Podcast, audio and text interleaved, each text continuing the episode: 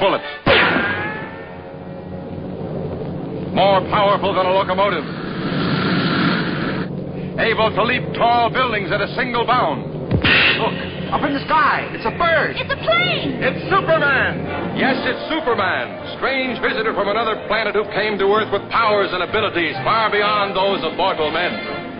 Superman, who can change the course of mighty rivers, bend steel in his bare hands, and who, disguised as Clark Kent, mild-mannered reporter for a great metropolitan newspaper, fights a never-ending battle for truth, justice, and the American way.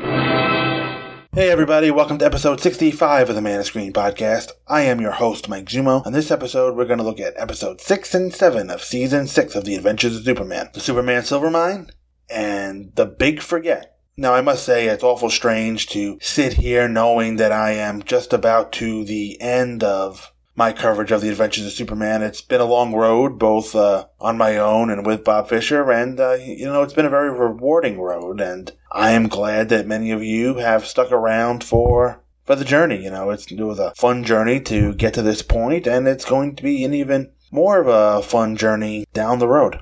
Before we get to this episode's business, I just want to announce that the show is going to be going on a little bit of a hiatus after I complete my coverage of the Adventures of Superman. Don't think that, you know, now just because I've joined the Two True Freaks network that I'm going to close up the show being that I've got a place to stick the feet. No, that's not the case at all. Basically, what's happened is over the past year, I really want to say since last summer, production has not been as far ahead as I would like it to be. Bob and I have kind of started getting ahead in a little bit in the past month or so, but the, at the end of the day, I don't want to be the weekly show that disappears for an extended period of time and then doesn't come back. Or doesn't announce that he's going to disappear and have people wondering what's going to happen.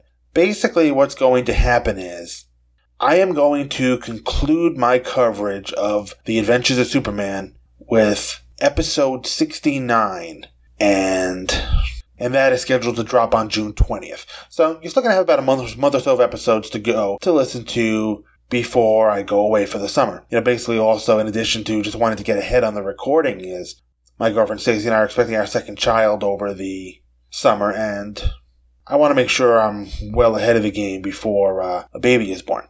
So there's also that. Real life, you know, sometimes gets in the way of hobbies. But, you know, like I mentioned before, I don't want to be the show that disappears and you're left to wonder what happened. So, here is the plan going forward. I'm going to wrap up coverage of The Adventures of Superman with episode 69 on June 20th. After that, episode 70 is going to be a couple of unaired projects that kind of happened between the end of The Adventures of Superman and before the New Adventures of Superman, the Filmation cartoons in 1966. So there's about a eight year gap between Adventures and New Adventures. There were two projects that were done, neither of which were aired. The first was produced in 1958. That was an unaired pilot called Super Pup. And then there was the unaired Superboy pilot from 1961. I'm going to cover both of those on episode 70, and that I am going to drop on August 1st. You know, it's kind of a standalone thing. I see no problem just kind of dropping that in the middle of the summer and letting that kind of sit where it is for a while. And then my plan is to come back with New Adventures of Superman on Tuesday, September 5th, and go weekly again from there. So hopefully I'll have a chance over the summer to get a whole bunch of stuff recorded that way. I'm ahead enough that the weekly show doesn't become a burden because those of you who are podcasters and have done a weekly show, it can kill you. And I'll confess there are a couple there've been a couple of times both recording and editing that I've caught myself dozing. So just want to rest up a little bit so I can deliver the best show possible. And I don't expect that I'm going to go away by any stretch of the imagination. I still plan to do the Fear of the Walking Dead cast with Scott McGregor and Brian and Beth Hughes and Serotonin. And I'm probably going to drop a couple Man of Screen extras along the way. So I'm not going away, just I want the weekly show to be as good as it can be, so I feel by taking a taking a break after, you know, a big stretch, which the Avengers Superman was, it's been I started this with episode sixteen no, I no, I started this at episode 15, and I'm going to end it on episode 69. So that's a pretty long stretch. And just take a break, recharge the batteries, and come back strong for the 30 weeks of New Adventures of Superman. So, again, I always want to thank everybody for listening, and I want to be as upfront with you guys as I can. Because without you guys, I'm just kind of a voice in the wilderness. So, But that being said, I'm going to move on to some feedback that I've got from Dave McElveny. Dave is writing in on episode 58, in which I discussed Money to Burn and Close Shave. Dave writes, Greetings, Mike. Well, you found me out, sir. You commented on my email mentioning that The Jolly Roger was a bad episode, but that I didn't hate it, by saying you didn't think I was capable of hating any episode of this series. This is true. I have a couple of friends who have each told me, separately and independently, that they consider me the world's biggest Superman apologist, because of my tendency to advocate for Superman, his friends, and pretty much any superhero in the DC universe, even including Bouncing Boy and Matter Eater Lad of the Legion of Superheroes. I plead guilty to that. While there are some stories I dislike, don't get me started on whatever happened to the Man of Tomorrow by Alan Moore. Don't worry, Dave, I won't. I have an overriding affection for Superman, his friends, both super and human, and the adventures of Superman especially, because this was the first live action Superman I ever saw. That I will always look back on these episodes with the kindest light possible. Of course, you're also correct in pointing out that Superman doesn't develop any new powers in Season 5. I was jumping the gun with anticipation of some truly odd new powers he develops in Season 6. Money to Burn was a good story, I think, although even as a kid, I did pick up on the Perry White doesn't drink coffee clue. When I was a kid, I hardly knew any adult who didn't drink coffee, so I couldn't imagine that Perry didn't, or if he truly didn't, that no one had ever commented on that oddity before. I couldn't be sure of myself in questioning this until seeing The Secret of Superman in a rerun again, and seeing Perry drinking drugged coffee. It really wasn't a necessary point in Money to Burn, since fireman's friend certainly saw Perry White at the warehouse fire, and needn't have made up the lie about serving him coffee. I guess the writers wanted to give the viewers a clue that even the kids would have picked up on. Close Shave was a strange story. The barber, Tony, exhibits something that's virtually a superpower with his remarkable power of persuasion, but it's not explored as fully as it could have been. In fact, that might have been a better episode of The Twilight Zone than The Adventures of Superman. Like you, I really did enjoy the effect of Superman's cooling off his hands before shaking Rick's hand. Normally, the writers of the show didn't even consider such a potential for Superman to harm an ordinary human being in such a fashion, and as a kid, I'd never have thought of that, but it certainly makes some sense. I am looking forward to the return of our friend Professor Pepperwinkle in the phony alibi. He's always fun. Live long and prosper, Dave McElveny. Thank you, Dave. I'd like to thank you for sending that letter in. I always appreciate your feedback and, you know, on whether or not he's a Superman apologist or even a DC Universe apologist. I need to point out that Bouncing Boy and Matter Eating Lad probably need all the apologists they can get. And in addition to Dave mentioned the secret of Superman as far as Perry drinking coffee. If you recall from Great Caesar's Ghost, one of the gang members delivered Perry a coffee, and he said it had two lumps of sugar, and Perry did confirm that two lumps of sugar is what he takes with his coffee. So, you know, the writers are, are consistent with some things throughout the show, but not others.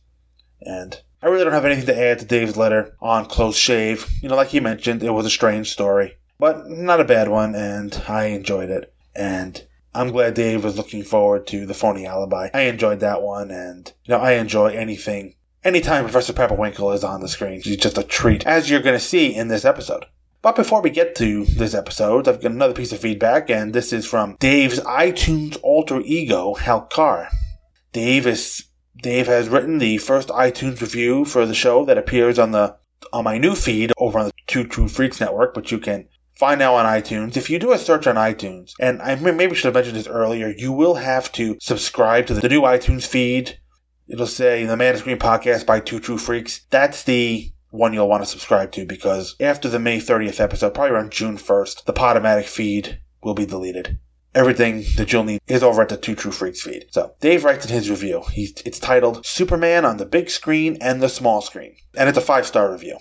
I've been listening to the Man of Screen podcast for about a year now, from the earliest episodes covering the Fleischer cartoon shorts, through the Kirk Alyn serials of the 1940s, and currently the Adventures of Superman TV show from the 1950s, as well as the bonus extra episodes covering more current topics, such as the use of the Superman character on the Supergirl TV series, as well as some non-Superman topics such as the Suicide Squad movie. On all of these, host Mike Zummo and frequent guest and co-host Bob Fisher clearly display extensive knowledge of and passion for the character of Superman, as well as his supporting cast and the actors who portray them in various incarnations on both the big and small screen. This podcast is obviously well researched and well produced. If you're a Superman fan, especially of his portrayals in movies, animation, and TV, I really think you'll enjoy this one. It is a true delight. So, I'd like to thank Hal Carr for his review, and you can also leave reviews on iTunes, on the Two True Freaks iTunes feed. That'll help people find the show. So, with those read, I'm going to take a quick break, play a podcast promo, and then I'm going to come back with the Superman Silver Mine. Hang around, folks. Hey, everybody, I'm Paul Spataro. I don't know if you know me, but I'm a regular on Back to the Bins along with my friends Dr. Bill Robinson. Hello. And Mr. Scott Gardner. Hey, how's it going? Andy's been asking us for a promo for the show for the longest time, and Bill has been writing it for the longest time. Bill, you got that promo written yet? Uh... Okay, so anyway, what we do is we review three comic books. We try to do it every week. Usually it's a Marvel, a DC, and a Captain Canuck book for Scott. So, tune in every week to Back to the Bins to listen to our show. You can find us at twotruefreaks.com. All right, welcome back, folks. We're going to head right into the Superman Silvermine. Original broadcast date was March 10th, 1958. Writer was Peggy Chandler, and director was George Blair. Guest cast is Dabbs Greer as Harrison Pebble and Dan Dobie, and Charles Maxwell as Boris, a short one. And now for our synopsis brought to you by SupermanHomepage.com, your number one source for Superman information on the web. Having struck it rich in his 30 years as a prospector, Harrison Pebble wishes to give it give to those in need. Both the Daily Planet and Superman are actively involved in the Children's Camp Fund. Oh, Superman, this is Mr. Pebble. He says he has some important business to discuss with you. Mr. Pebble, sir. Howdy. You know, I've heard a heap about you, but I never thought I'd get to shake your hand. Well, I'll get right to the point. now, I know this here newspaper, and, and you too, take a lot of interest in the Children's Camp Fund. Well, nobody does more for the camp fund than Superman. Well, that's what I mean. I aim to help a little, too. That's very generous of you, sir. You'll make a lot of youngsters very happy. It's wonderful. Well, heck, I don't want no credit. I got this big piece of land. I figured it'd make a pretty good campsite for the kids to have their vacation at. Well, I'm sure the committee'd be very interested, sir. And the site's important, very important indeed. But our main problem is money. See, we need money to build and maintain such a camp. Oh, I know. But I figured this campsite would be self-supporting. See, there's a pretty good silver mine right on the property. Which, in your honor, sir, I've named the Superman Silver Mine. Gangster Dan Doby and his henchman Boris have been in a slump lately. However, Lois Lane's article on Harrison Pebble and the Superman Silver Mine in the planet give them an idea. Doby is a dead ringer for Pebble. The only differences are Doby has no mustache and he has a metal plate in his head from an injury to his skull in an automobile accident. Dan Doby could pass himself off as Pebble without any problems. Should he be able to do so, the Superman Silver Mine and its wealth could fall into the criminal's greedy hands. Boris has gone to Harrison Pebble's new apartment in the Brentwood suburb of Metropolis. Mr. Pebble? Well, it was yesterday and the day before. I guess it still am. Come on in, son. Well, state your business. Yeah. Height can't be more than a quarter of an inch off. What are you, about 5'11? 5'11 quarter. Yeah, that's like I said. Weight looks about right, too. Uh, maybe 175. 176. Close enough. Look, if you're figuring on selling me clothes, I don't need any. Blue eyes, sandy hair. You know, you couldn't be righter. Okay, let's go. Where? Out. You and me gonna take a little ride. Well, I'm sorry. I've been planning on catching up on some television watching. Good day, sir. Shall we go? Guess we better. Yeah. You better put the door on the latch, too. I got a hunch somebody might like to come in here. And remember, this gun can shoot right through my pocket. Okay, you first. Pebble has taken to the hills and locked in a cave with a steel door. If he doesn't give Dobie the location of the Superman silver mine, the prospector will meet a horrible end. Pebble will not get any food or water until Dobie has the mine, and the philanthropist could spend weeks trapped in a secluded hideaway. Nobody at the Daily Planet knows where, where the Superman silver mine is, as Mr. Pebble has not told them yet. Lois has called him to ask, but she is suspicious. So where's the mine located? I still don't know. He said there was some sort of legal hocus pocus to attend to. Well, that could be. Oh, I guess so. But yesterday, he said he was looking forward to watching television for the first time in his life. Well, you asked him how he liked it. What'd he say? He said he was watching all his favorite programs. If you've never seen television, how can you have favorite programs? If you've never seen television, they can all be favorites. Oh, maybe. I don't know. Well, I wouldn't worry about it, Lois. I just didn't like the way he was talking. He's eccentric. Forget it. I guess so. She does well to have them, for she was really talking with Dan Doby. The Children's Camp Fund has yet to see any proof of the donated land in the Superman silver mine. Metropolis Police Inspector Bill Henderson tells Jimmy Olsen, Lois, and Clark of Harrison Pebble's resemblance to Dan Doby. This Mr. Pebbles you did a story on. Are you, uh, are you sure he's legitimate? Well, he seemed very sincere and very likable. Yes. Why do you ask, Bill? Because he bears a striking resemblance to a pretty smooth character named Dan Doby. A crook? We've never actually been able to get anything on him, but we do know a couple of things about him. He has a sidekick named Boris, or something or other, on whom we don't even have a picture. And Doby has a plate in his head. That's a funny place to keep a plate. Well, this one's a metal plate, Jimmy, to replace part of his skull, which was smashed in an automobile accident. I still wonder about him. Now, wait a minute, everybody. Here's a perfectly nice guy who's making a very generous contribution to the Children's Camp Fund Which the Camp Fund hasn't yet received. because of some very ordinary legal steps that have to be taken. He seemed like a very nice man. Yes. He probably is. I guess it's just the nature of policemen to be suspicious. Well, anyone for lunch? Thought you'd never spring. I'd like to go. Oh, Jim, if you don't mind, there's something I'd like to talk to you about. Okay. So long, Inspector Henderson, Mr. Kent. Bye. now. Ooh, that Clark Kent. Sometimes he can't smell a story right under his own nose. You think there's some connection between Mr. Pebble and this Dobie character? I don't know what the connection is, Jim, but that's exactly what I think. If Dobie and Mr. Pebble were the same person, you could tell by the plate in his head. Well, sure, if you could see it. Why couldn't you see it? Because the scalp grows over and the hair covers it. Oh. Well, I'm going out and pay Mr. Pebble a nice, friendly visit. Want to come along? What for? For company. And who knows, I might need a little protection. Well, when you appeal to my chivalrous instinct, I can't resist. Shall we go? All this information leads Lois and Jimmy to go to Mr. Pebble's Brentwood home. How do you do? We don't want any. That's good, because we don't have any. Is Mr. Pebble in? Who wants to know? Well, I'm Lois Lane, and this is Jimmy Olsen. We're from the Daily Planet. Howdy, folks. Well, how do you do, Mr. Pebble? Won't you come in and set a spell? Oh, this here's my buddy. Uh, my name is Bor. Delays.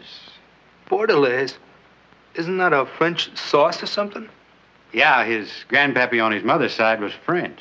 My granddad was Swedish, but they don't call me Smorgasbord. Jimmy, how do you do? Hi. Hello, Mr. Bordelaise. Why don't you rustle up something cool to drink for these nice folks? Oh, yeah. Sit down. Take the load off your feet. Thank you.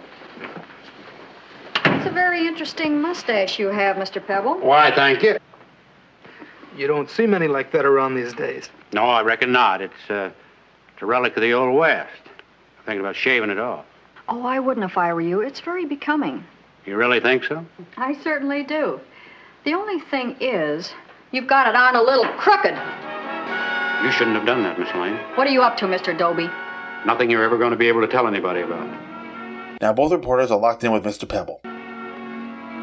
So this here feller Dobie just took over my identity, huh? That's right. Far as everyone knows, he's you. And he's living it up pretty good, too, with your apartment, your bank account, your car. Well, there's one thing he hadn't got. That's the Superman silver mine. There's one thing we haven't got. It's a way to get out of here.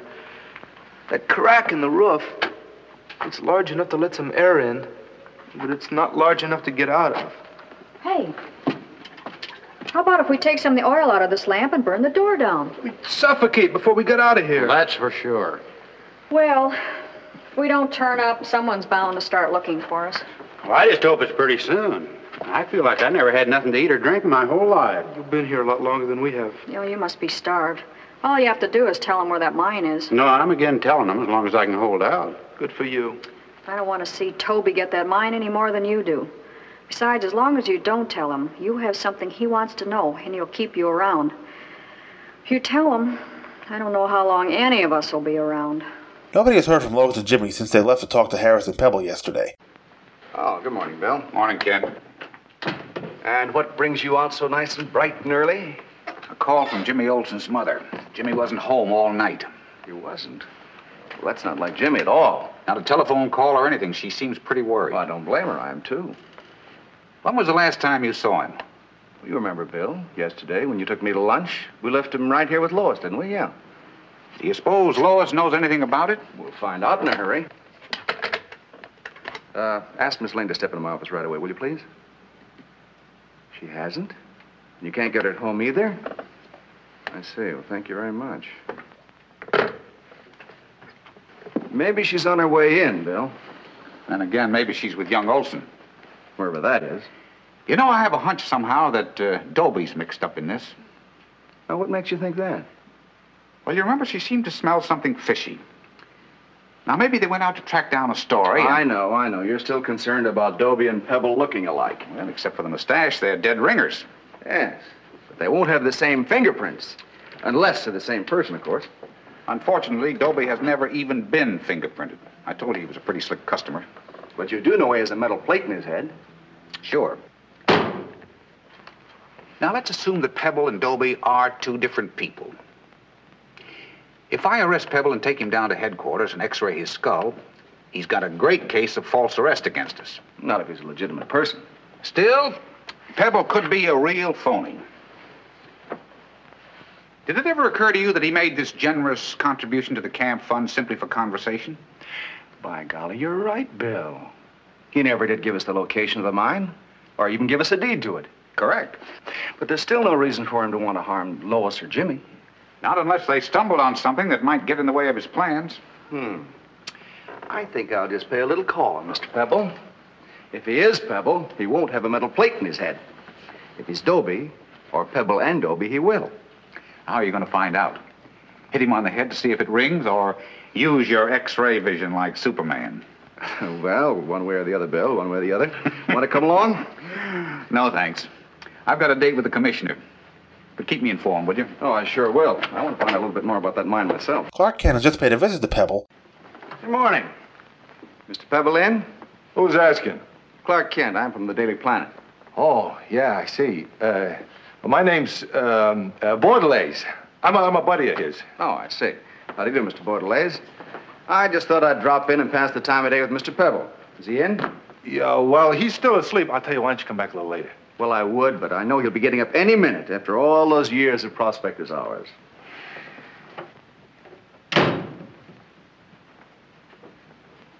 What is Uh, that? th- th- that, uh, uh, uh, that's, uh, oh, that, that's a lock from his donkey's mane. yeah, yeah, Mr. Pebble's a very sentimental guy. He's very sentimental. He must be. Also very stylish. He's the only prospector I ever heard of that had a donkey to match his mustache. Uh, I'll tell you, he's probably waking up. Why don't I just take a look, huh? Why don't you just go do that? Yeah.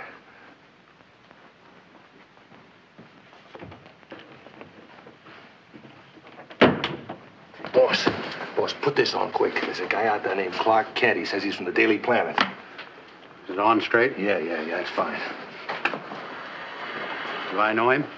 I mean, does Pebble know him? Well, I don't think so. Pebble told me the only guys he met down at the paper were Perry White, that Lane girl, a kid named Jimmy Olsen, and Superman. Good.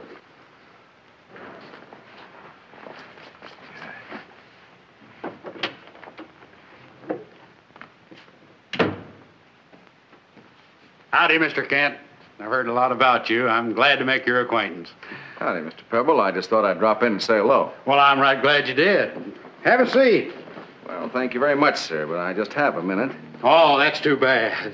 Well, how are your friends, that young Ocean, pretty Miss Lane? Well, they were just fine. The last time I saw them. Well, say howdy to them for me. Oh, I'll do that, Mr. Pebble. I- I'll just do that. Oh, just one more thing. The Superman silver mine. That's the sweetest little mine you ever saw. Well, I imagine it is. That's the trouble, you see. I've never seen it. And since you were generous enough to donate to the Children's Camp Fund, well, the directors are sort of wondering when they're going to receive their deed. Well, I don't fret none about that. I'm having the papers drew up right now. Oh, I'm very glad to hear that, sir. And one more thing. Uh, what's the location of the mine? Oh, it's out there in the hill. That's the prettiest mine you ever saw. I'll just bet it is. I'll be seeing you, sir. Well, so long, partner. So long, Mr. Pebble. Now he must wait for Dobie and Boris to leave, for it may be the only way for Superman to find Lois, Jimmy, and Mr. Pebble before it's too late to rescue them. Superman has managed to follow Bo- Boris and Dobie. They are losing patience with Pebble. If he doesn't tell them where the Superman silver mine is, they will kill him. Superman arrives just in time to stop Boris and his bullets. As Dobie makes his getaway, the Metropolis Marvel frees Mr. Pebble, Lois, and Jimmy. He then bends a large pipe into a horseshoe shape. His powerful eyes magnetize the object, allowing Superman to capture Dan Dobie with the force of the object. Golly. Well, that's the first time I ever saw anybody captured by a magnet.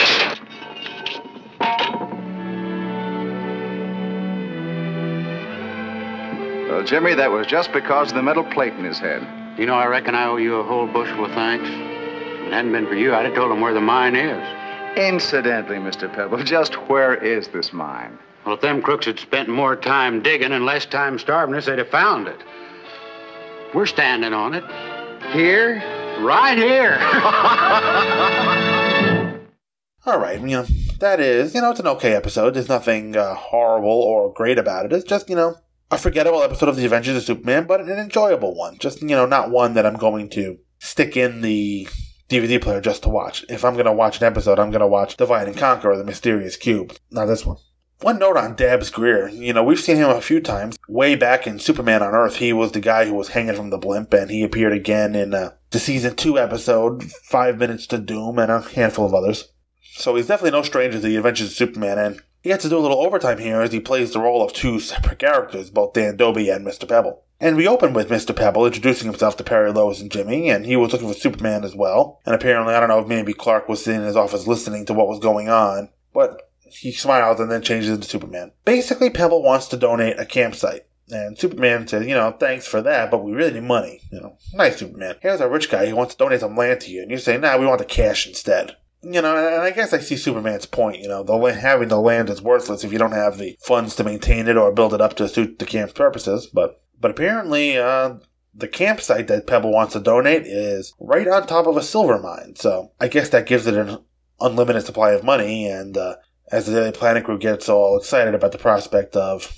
having this new facility. And now it seems here that Superman is kind of speaking for the committee. You know, one thing I'm starting to wonder is, does he actually go to these committee meetings in costume? Can you imagine Superman sitting at a volunteer board meeting? I'm sure it's something he would do, but that's the very sight of Superman, you know, kind of sitting at a at a camp meeting is rather humorous. So then we, we cut to another scene, and here we got two guys who are not very impressed with Mr. Pebble's generosity. And, uh, you know, these guys are down and out because they don't want to do anything honestly. Apparently, the capers have run dry, and uh, doing some honest work is, is well beyond their motivations. You know, we've seen this before on this show where criminals kind of do what they do because they don't want to work honestly. I mean, we've seen in the aforementioned Money to Burn that Slim basically turned down a huge payday not selling his fireproof suit to some company for the sole reason that it would have been honest. Could you imagine that? The money he made stealing and lost because he wound up going to jail was probably pocket change to what he would have made on the patents for that suit. But that would have been honest, and he doesn't want to do things honestly, so, well, that's his loss, I guess. It just makes the motivations for these criminals just make no sense sometimes. Apparently, uh, Dan bears such a resemblance to Pebble that their plot is going to work out. He is going to uh, become Mr. Pebble and try to find the silver mine. So Boris pays a visit, visit to Mr. Pebble. You know, what a name for a prospector. How'd you like to be a guy uh, mining in rocks and mines and have your name be Pebble? But I'm sure that's why they named him what they named him. So obviously Boris is paying this visit to Mr. Pebble because Pebble and Dobie are both played by the same actor. Why do double exposures and utilize stuntmen if you can avoid it? And, you know, Pebble's a real hillbilly. He's real excited by TV. Apparently, he has been, wherever he's been, there's been no TV, so part of his reasons for coming to Metropolis was to enjoy some television. I know a few parents and grandparents who would disagree with that motivation, but, you know, it, it is what it is. Television was a pretty big thing in 1958, so it was something people were curious about, and I guess Pebble was. But Boris comes in and starts kind of checking out Pebble in a real creepy fashion, and Pebble is so naive that he believes that there's really such a thing as a door-to-door clothes salesman. Maybe that was in 1958, I don't know. But you get the clearer idea of what's going on when Boris shoves a gun in his face.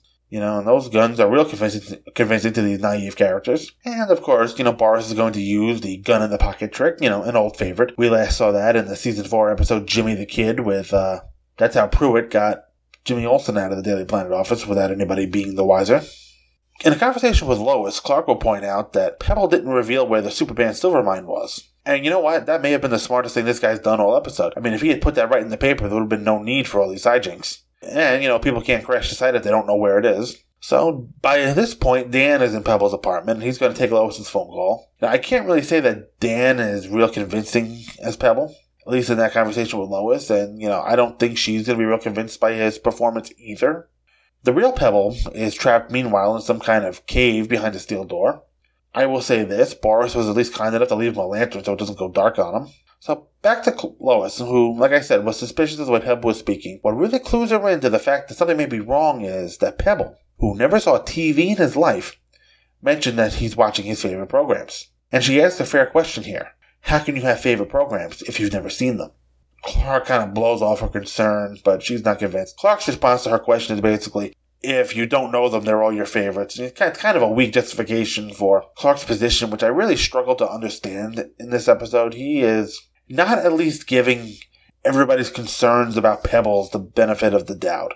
And, you know, I know Superman likes to, you know, believe the best in everybody, and, you know, that's part of his character. That's what he should do, but if Lois has a concern that something is amiss, he should at least be giving it the uh, benefit of the doubt.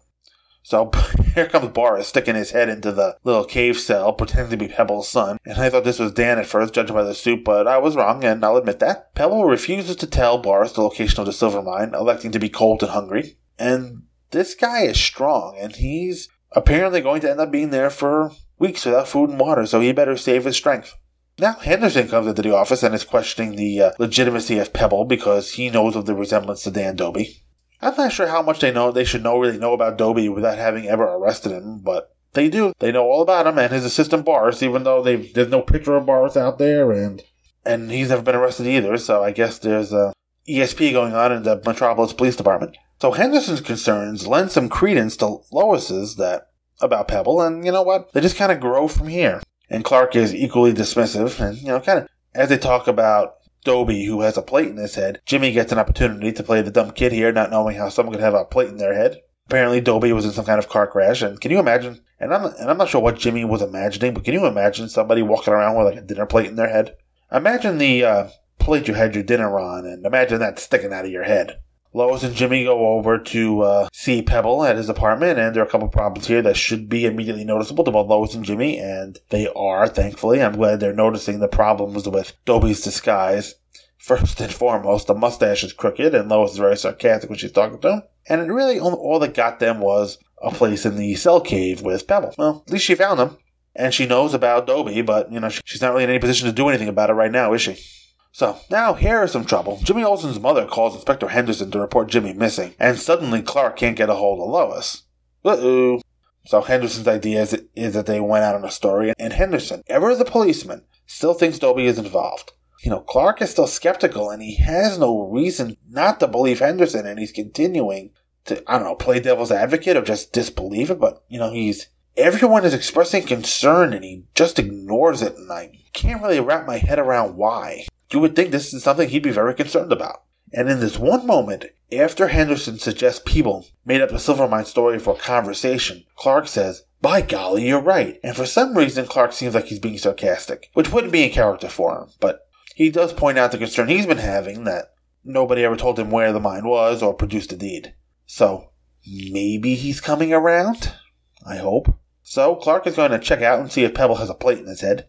Henderson asks how he'll see it and mentions if he's going to use X-ray vision, just like Superman. You know, both men treat it as a joke, but I've mentioned before on this show that perhaps Henderson knows and is hinting. You know, we've seen that before. I mean, way back in season one, Henderson has kind of dropped that in the ensuing seasons. But if you remember way back in the third episode of the series, Case of the Talkative Dummy, Lois asks Henderson at one point, where does she think Clark goes at a time? And he says something to the effect of, I don't know, maybe he runs down an alley, takes off his glasses, and turns into Superman. Well, most of the time, that's exactly what Clark does. And again into season one, during the Czar of the Underworld episode, Henderson and Clark get kind of snared in a little trap, and Clark says he escaped by some trick that Superman showed him. And Henderson says that sometimes he thinks Clark is Superman. So, They've kind of backed Henderson off of that after season one, but he, he gets a shot in here that maybe a, a Superman crack in here. So Clark goes to see Pebble and runs into Boris, and this is a humorous scene, and both men play it well, as Boris tries to get rid of Clark, who kind of keeps blowing holes in Boris's excuses. then Clark, and this is really funny, Clark finds the mustache. Boris calls it a lock from the donkey's mane, and Clark says it looks like his mustache, so I think he's trying to figure, he's starting to figure it out here you try to uh, picture a donkey's mane shaped like a man's mustache. The thought'll do you some good. Plus, Clark should know it's not Pebble from the minute Boris goes inside to wake him up. The show doesn't show it, but he should have x-rayed the door to see what was going on in that room or at least listen in. No, there's no reason he can't hear that Boris and Dobie are not Pebble from the conversation they're having. And then Dobie comes out as Pebble. Clark finds a plate in Dobie's head. So basically, what this leads to is Superman following Boris and Dobie, and he follows them to the mountain so he can rescue Lois and Jimmy and Pebble. There's not really much to talk about here. He just he takes care of Boris by slamming him into the steel door, and Dobie runs away. And then this is where things get a little weird. As Superman is going to use his magnetic vision. Yep, Season 6 has invented another new superpower as Superman magnetizes a steel pipe and basically uses it to pull Dobie up the mountain by the metallic plate in his head. This seems to overcomplicate things in the way that the initial Kirk Alyn serial seemed to overcomplicate things, but whatever, I guess. The shot of Dobie rolling up the hill, which is probably just a reverse shot of someone rolling down the hill, is funny enough that it more than makes up for the weirdness of the Superman magnetic vision. And then we learn that apparently the crooks were holding them on top of the mine. Of course they were, and everybody gets a big laugh, and we go to credits. Again, like I mentioned, not really a bad episode, but not one of the best either. I'd give it a solid C. And now we're going to move on to an episode that is a lot of fun. At least, at least I think it is. So I'm going to take a podcast promo break, and then we're going to come back with The Big Forget. Hang around, folks.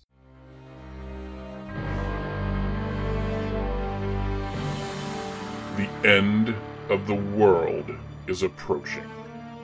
Soon the planet will be engulfed in a nuclear Armageddon, and the only people that can prevent this from happening are considered to be the greatest villains of all time. The only thing standing in their way is the Justice League. In 2005, Uh, wait a second. Are, are we sure about that date this time? Yeah, it's 2005. We're sure this time. Let's just be perfectly clear. I hate all of you so much. Okay, good. Got that. All right. In 2005, DC Comics began publishing a 12 issue bi monthly comic called Justice. Written by Jim Krueger with art by Alex Ross and Doug Braithwaite, this series was essentially a Super Friends for adults. And now another group of Super Friends has come together to discuss all 12 issues in a podcasting crossover called JL May 2017. The excitement begins on the April 30th episode of the Fire and Water podcast and continues into Supermates, the Idol-Head of Diabolu podcast, Views from the Long Box, the Pulp to Pixel podcast, the Lantern Cast, the Shazam Cast, Comic Reflections, the Silver and Gold podcast, the Power of Fishnets, Waiting for Doom, and Justice's First Dawn. J.L. May 2017. Last year, they covered the beginning of the Justice League. This year, they discuss and review the League's toughest battle. The coverage begins on April 30th on the Fire and Water Podcast, located at fireandwaterpodcast.com.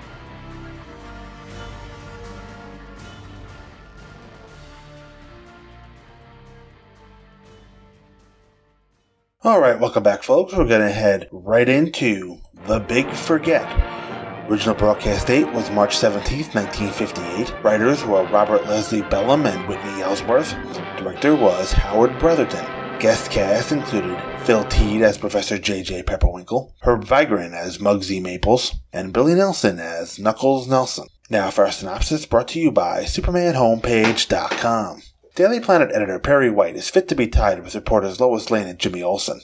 I did not faint. After all, I'd been awake almost 48 hours. I was tired. I fell asleep. That's right, Jimmy. And when you woke up, you wrote a fine story. How about that? Superman rescues us, captures the crooks, and Miss Lane and I get another scoop. As easy as that. Oh, I'm glad you think it was that easy. Incidentally, Kent, where were you when all this was going on? Oh, Chief, now you know that. Yesterday was my day off. Well, I'm sure glad it wasn't Superman's day off. It would be a sorry day for you and Olsen if Superman ever takes a day off. You two couldn't do a thing for yourselves without his help, except maybe get yourselves killed. Suppose we did. A real front page story. There's no use discussing it. It's just not possible. Would it be worth a little raise in the pay envelopes, like that $10 you promised us two years ago? I promised you a raise? Yes, you did, which we never got. If we got the story without Superman's help, how about that raise? Oh, I suppose so. Okay, you heard him, Clark. Let's go, Jim. Just a minute. I've a right to protect my own interests. I want to see this great story from its formative stages. You mean you're going to work with them on the story? That's precisely what I mean. It just happens that I used to be a pretty good working man's reporter myself. Oh, brother. What did you say? Oh, nothing, nothing at all, Chief. But if you are going to work with us on this story, you've got to promise one thing. I've got to promise you. Miss Lane's right, Chief. I mean, Mr. White. This time you're going to have to promise to let us run the show. I'm afraid they've got you, Chief. You've made yourself a deal and you're stuck with it. Well, that's settled. Let's get our campaign started. Sure, Miss Lane. And, uh, you keep yourself in readiness. We may be needing you. Lois and Jimmy have made a decision. They will try to get a story on notorious gangster Muggsy Maples, who has recently had his henchman Knuckles Nelson put cement shoes on a reporter from the Gazette and throw him in the river. Wow, Knuckles, did you do like I said with that nosy reporter from the Gazette? I sure did, Muggsy. Right now, he's taking a bath in the river. Can he swim? Not unless he can swim with two cement blocks on his feet. Well, that's what he gets for snooping around here after a story. If there's one thing I don't like, it's nosy people, especially newspaper reporters. Me too. No evidence has been found regarding Maples' crimes. Meanwhile, Professor J.J. Pepperwinkle has come to show Clark Kent his latest invention, an anti-memory vapor.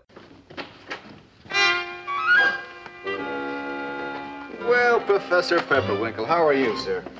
It's been a long time since you've dropped in to see me, sir. Oh, it has? That's odd. I don't remember we ever met before. Uh, won't you sit down, sir? Oh, yes, yes. Thank you, thank you. Now, tell me, have you perfected any new inventions lately? Oh, yes. Yeah. Yeah, yeah, yeah, yeah. yeah. This. What's that? Uh, dinosaur powder? Uh, no, no. That's anti-memory vapor. One whiff, and you can't remember anything that's happened in the last 15 minutes. and it's guaranteed to work every time. Have you tried it? Oh, yes, yes. But uh, that didn't prove anything. you know, I've got such a bad memory, how can I tell? But I, uh, I thought you might uh, test it for me. It, it, it's quite harmless. Well, now, I wouldn't mind, you understand, but I'm afraid I might be immune to it. However, there's Lois Lane and Jimmy Olsen. Oh, they're in Mr. White's office. Do you remember where that is? It's just around the corner. Let me show oh, you. Oh, yeah, yeah. Mm-hmm. It's uh, right around the corner here. Here's Oh, your... thank you. There we go. To your left, sir. You, Straight ahead. Not only have the scientist's inventions have been essential in getting stories for the planet in the past, Lois promises Pepperwinkle that the spray will be tested. Fact is, you haven't turned up any kind of a story since our little deal. Well, we're working on it. In fact, we expect a break any minute now. Professor Pepperwinkle. As I say, I don't remember how I came to invent it, but I know that it works. Wait a minute, Professor. This is a brand new conversation. You just came in. Oh, so I did, so I did. Well, anyway, if you'll just let me squish it at you. No! Uh, you won't remember anything that happened in the last 15 minutes. You mean that. Anti memory vapor. Preposterous. Yes, indeed. Uh, would anyone like to uh, test it? No, don't squish it on me. I'll tell you what we'll do, Professor. Leave it with me. I'll have it tested, give you a full report. Thank you. Thank you very much. Thank you very much. Anti-memory vapor. Oh, man. Well, he's a little eccentric, but some of his inventions have worked in the past. And every time any one of them did work, they caused nothing but trouble for everybody concerned. And got us a good story every time. You mean if this gizmo really works, we might get another story? Well, sure, just like the one on Muggsy Maples. I forbid it. You're not going to fool around with any goofy inventions or Muggsy Maples. Uh, uh, uh, uh, Chief, remember the agreement. No interference. Pretending to be a deaf window washer with a hearing aid, Jimmy has managed to get into Muggsy Maples' office in hope of learning the gangster's next move. Oh, it's just sitting around not doing nothing that's getting me down, Muggsy. We ain't been able to pull a decent caper since last September. I know, I know, but something will turn up. I got a sneaking hunch our luck's gonna change real fast. Hey, do you really think so? Why, sure, it always. Hey, wait a minute, you. Wait a minute. Where do you think you're going, huh? Oh, a wise guy. Now, look, when I ask you a question, I want a respectable answer, understand? Hello? Hello? My battery must be dead. You mean you don't know what I'm saying to you? Yes, it is nice weather. Now, listen to me, you little weasel. Don't you see, Knuckles? He can't listen to you. Now lay off of him, will you? He's harmless.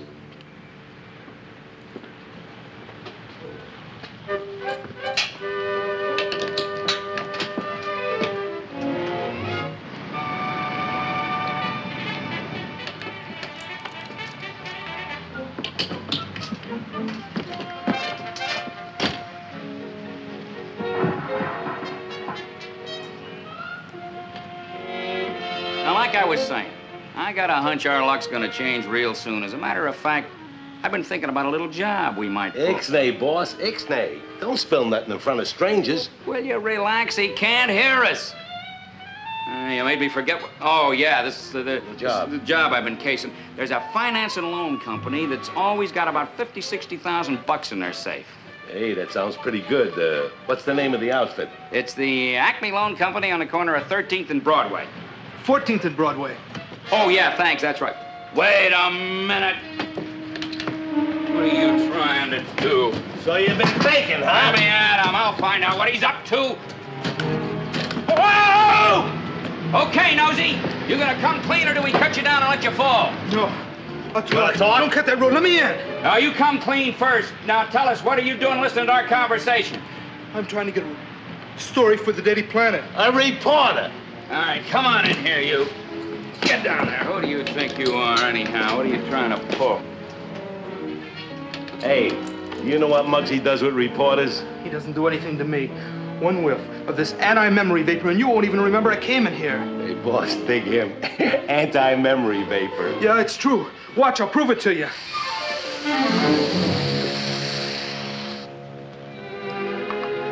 Whose office is this? What's this? What am I doing in these clothes? Hey, he's faking again, boss. Let me knock him off. Oh, no, wait a minute. Maybe the stuff in that can is for real. Here, let me have it. It's a good thing we got this left over from the time we used tear gas in that bank holdup. Hey, cut it out, boss. That stuff might be dangerous. It didn't kill him. Now hold still.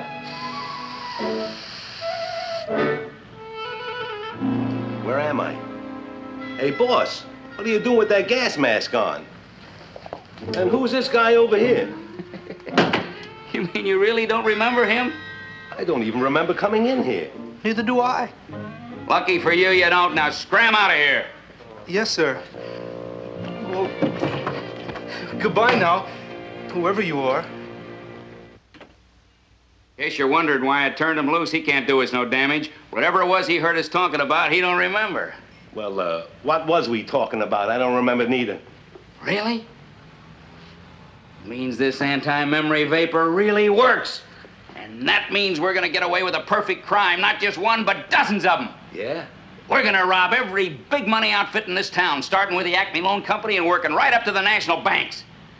And if there are any witnesses, we just give them one whiff of this and they won't remember what we look like. They won't even remember there was a robbery. Hey, that's pretty good. Yes, sir, Knuckles. With this anti-memory vapor, we're really gonna go to town.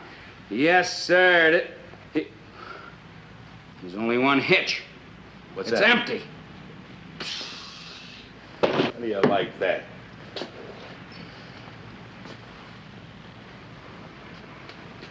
Hey, boss, wait a minute. There's something written on the bottom of this thing.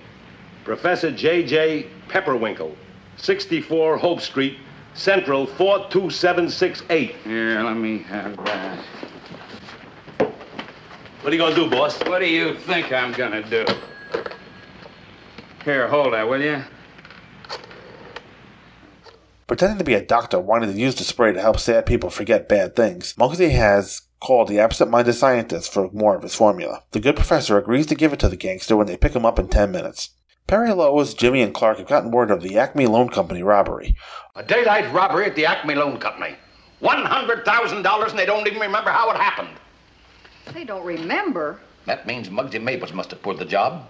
He must have squirted them with that anti-memory vapor. And it's all your fault. Without anyone knowing, Superman has investigated Professor Pepperwinkle's home and Muggsy Maple's office, which is mere minutes from away from police headquarters. Finding Pepperwinkle gone and a telephone to a private line with no dial or number in Maples' desk, the Metropolis Marvel contacts Police Inspector Bill Henderson. However, before anything further can be done, Superman must leave.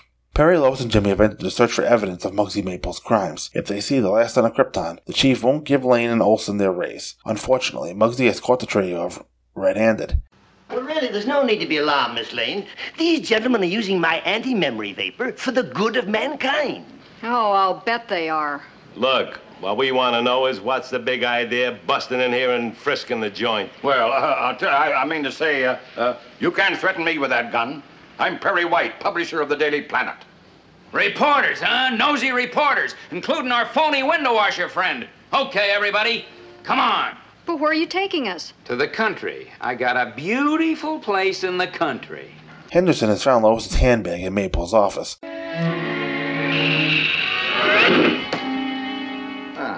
Hello, Inspector. Nice of you to come. Is this what you wanted to talk to me about? What's that? Lois Lane's handbag. Well, it wasn't here a little while ago. She must have been here since then. She must have left in a hurry. You suppose Maples has taken her somewhere? Well, if he has, he's got Perry White and Jimmy Olsen, too. They're all working together. And they're all in danger together. We've got to do something and do it fast. I intend to. But what can we do? There's no telling where he may have taken them. Inspector, this must be the clue that we're looking for. As you can see, this is a private phone. It has no dial and no number. A lot of good that does us. It may do us a lot of good. There's only one reason for Maples to have a private number. It must be a direct connection to some secret hideaway. Isn't that what you'd say? Yes, I'd say that. Now, if we can just trace this connection to its source. Oh, you can't do that. There must be millions of phone lines all through the city. How can you trace any single one of them? By listening. Inspector, here's what I want you to do. Pick up the receiver of this phone and just start talking. Talking to nobody? That's right. I don't care what you say. Just count from one to a hundred, but keep going. Don't stop. But why? Because by using my super hearing, I'm going to follow your voice along the wire. And sooner or later, it has to lead me to the other end of the connection, wherever that is. I see. Do you really think it'll work? It has to. Let's get started.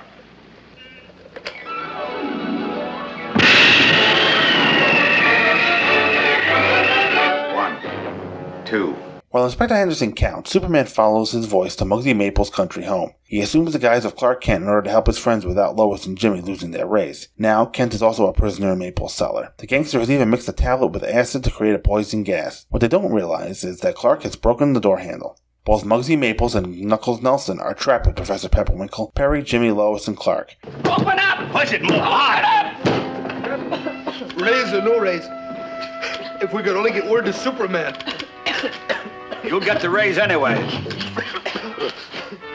Superman or no Superman.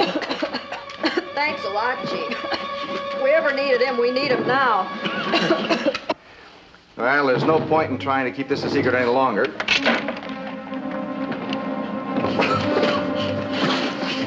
I can't believe it. Mr. Kent is Superman. He is? So he is. we gotta get out of here! I think you better stay for a while, boys.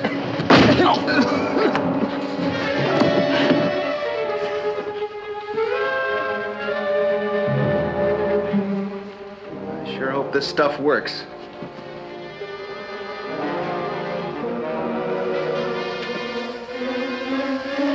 Come on, Junior. We've got work to do. Thanks, Mr. Kent. Come on, Jimmy. Knock the door down. Me? Yes, you. Knock it down. Me? You. Go on. Take a whack at it. Try again now. Here we go.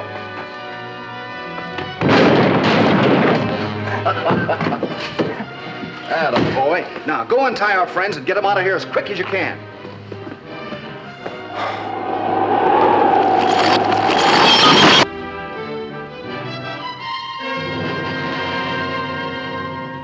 At the same time, Superman speaks to Inspector Henderson via Maples' private telephone. He tells him where to find Muggsy and Knuckles. However, he also asks Henderson to make a promise. Nobody is to know of Superman's involvement in this adventure. With that, Lois, Perry, Jimmy, and Professor Pepperwinkle are safe, and Muggsy, Maples, and Nelson will spend the rest of their lives in prison. Clark Kent, Lois Lane, Jimmy Olsen, and Professor J.J. Pepperwinkle are in Perry White's office.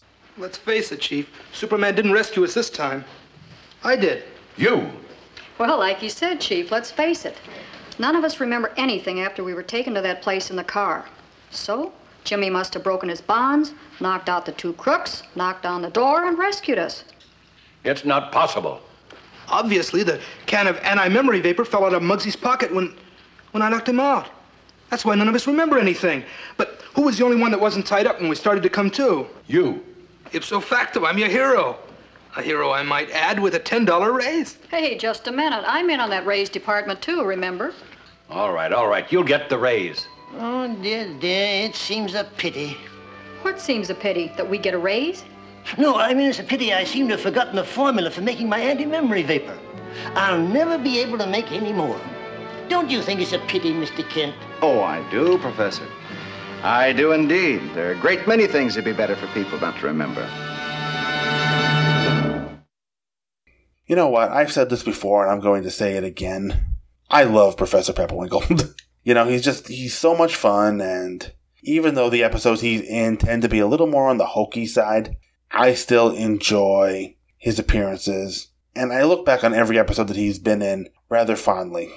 You know, just great stuff anytime Professor Pepperwinkle's on the screen. And we're going to get an added because Professor Pepperwinkle appears quite a bit in season six. This is his first of three episodes as we reach toward the end of the series. Actually, he'll be in the very next episode that I'm going to cover to start next week's show.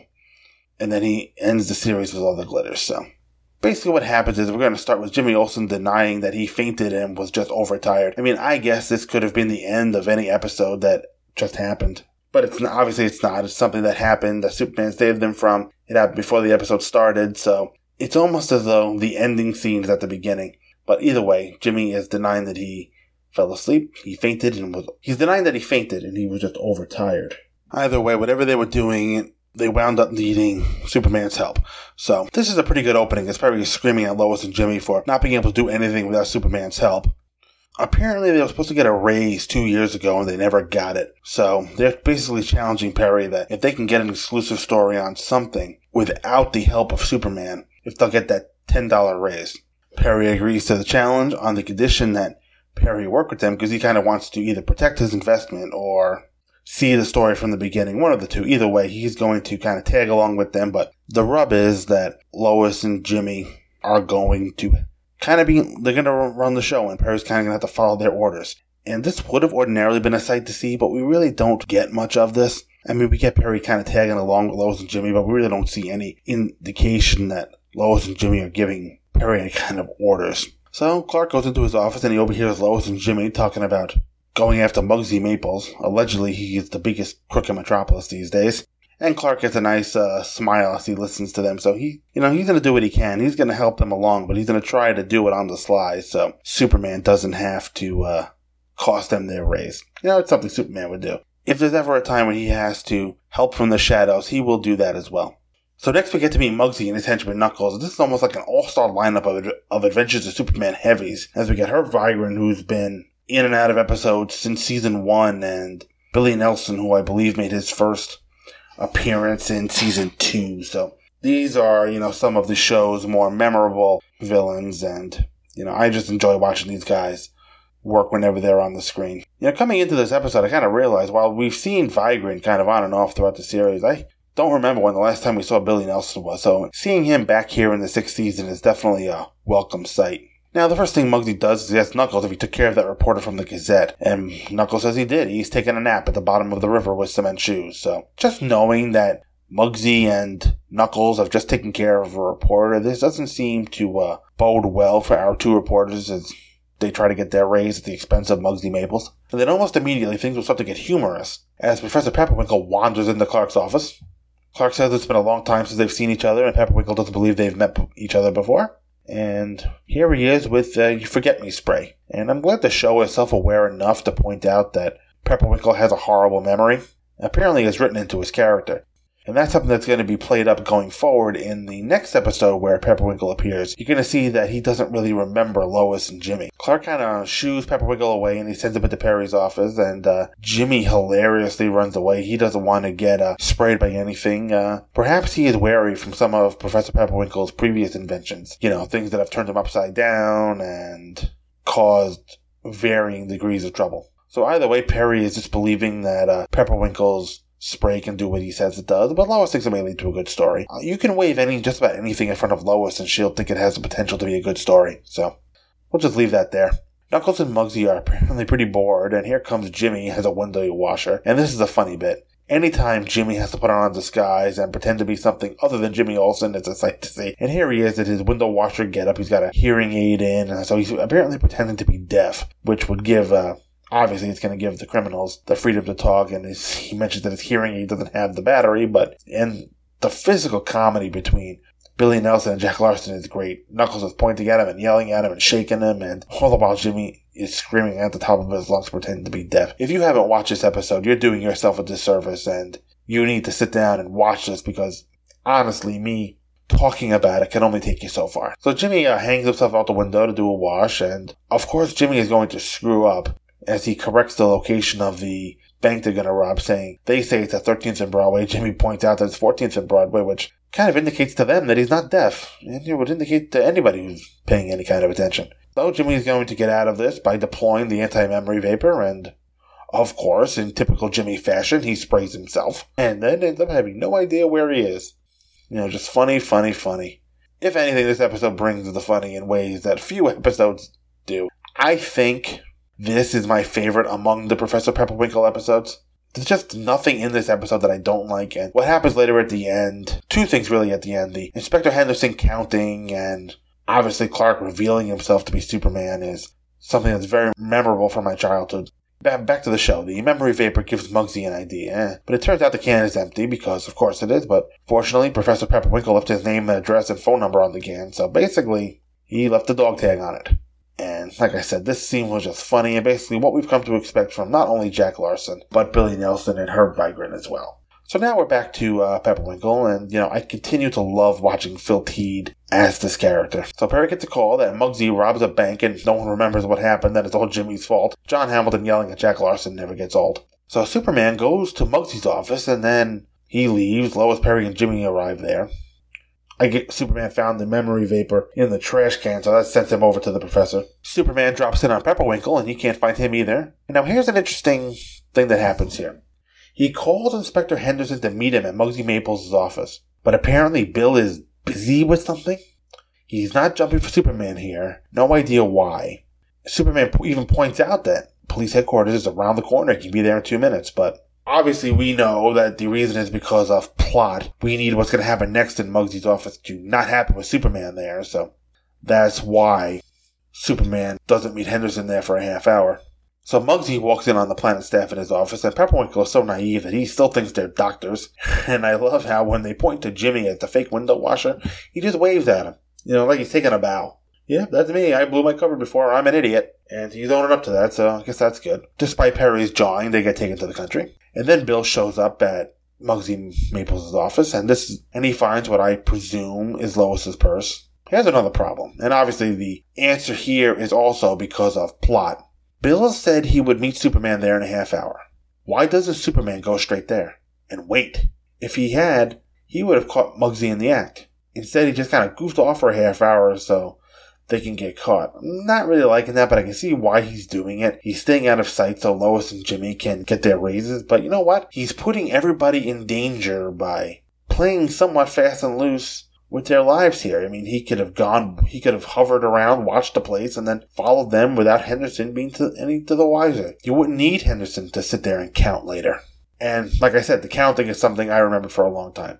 Henderson counting is Superman traced the phone line. The phone is kind of a two-way radio, so it only goes to one place. And Superman follows it to its source, which is the house that Muggsy drove them to. And here we go again. Clark knocks on the door to protect Lois and Jimmy's raise, but he winds up tied up in the cellar as Henderson continues to count. He's just past 400 here. So Muggsy is going to gas them, and Clark has no way out. But there is memory vapors, so we all know where this is going, don't we? Now, if you're paying attention, you saw Clark break the handle, and then, you know, after he's tied up and the room has started to fill with gas, Clark decides it's no use keeping it a secret any longer, and he, in a nice shot, he busts out of the ropes on the chair and changes into Superman right in front of everyone. And, you know, I know like shirt rips and showing the change is not something this show did. But if this show wanted to do one, at least a real shirt rip, this was the episode, if any, to do that. Because he's doing it right in front of everybody. He's not hiding, so. And then we get the reactions. Perry can't believe it. Jimmy is exuberant, and he just kind of says, Mr. Kent is Superman. You know, as if it's something they, that he has suspected for a long time. And he probably has. He's been in on a lot of those attempts with Lois to prove that Clark is Superman, so he really enjoyed seeing Clark change into Superman there and kind of prove him and Lois right. But what I would have liked to have seen was more of an expression on Lois's face during the revelation. You know, she kind of does a double take when Clark escapes the chair, but not much else. For someone who, for season two, has been working very hard to prove that Clark Kent is Superman, you would think you would kind of get more of a grin kind of scene that she was right all along. I really wanted to see more of a reaction from Noel Neill in that moment. I mean, it was the only moment this show was ever going to give her like that, and she kind of wasted it. And so I guess the fumes were getting in the way of her excitement. So Superman approaches both Muggsy and Knuckles, and he gives them one hell of a slap on the back and knocks them out cold. And he grabs the memory vapor and he kind of sticks it on a chair between everybody so they can kind of get up in the air and make everybody forget what's going on. You know, you don't have to worry about your secret identity if you can erase everybody's memory after after a few minutes with some spray, which is probably why Clark allowed himself to be captured.